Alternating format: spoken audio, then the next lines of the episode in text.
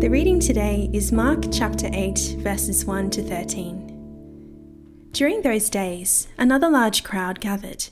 Since they had nothing to eat, Jesus called his disciples to him and said, I have compassion for these people. They have already been with me three days and have nothing to eat. If I send them home hungry, they will collapse on the way, because some of them have come a long distance. His disciples answered, but where in this remote place can anyone get enough bread to feed them? How many loaves do you have? Jesus asked.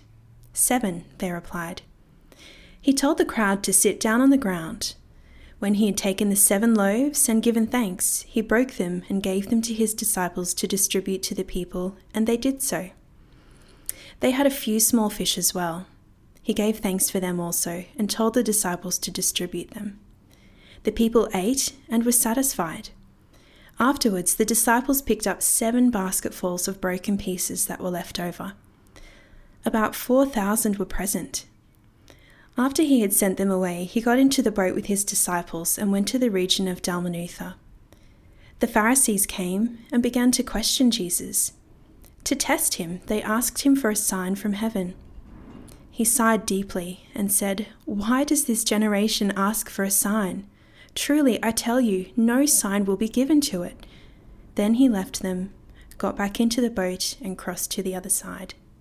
As the second time that Jesus feeds a crowd miraculously, it's important to note that in both instances, he's motivated by compassion.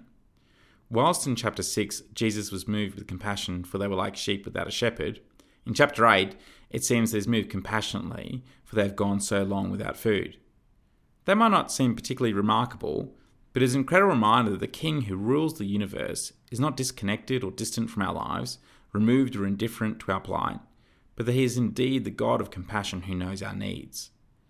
That should not only fill us with great joy and comfort, but it should also enable us to openly express our needs to God in prayer. As Jesus highlights the people's need for food, the disciples, who apparently have short memories, can't conceive where they could get enough bread to feed these people in such a remote place. The disciples' response is to push the problem back to Jesus to resolve. But of course, the disciples don't need a shop, they simply need Jesus. The result? Jesus takes the seven loaves and a few small fish in hand, give thanks, and the large crowd were satisfied. In fact, not only were 4,000 satisfied, but there were seven baskets of leftovers.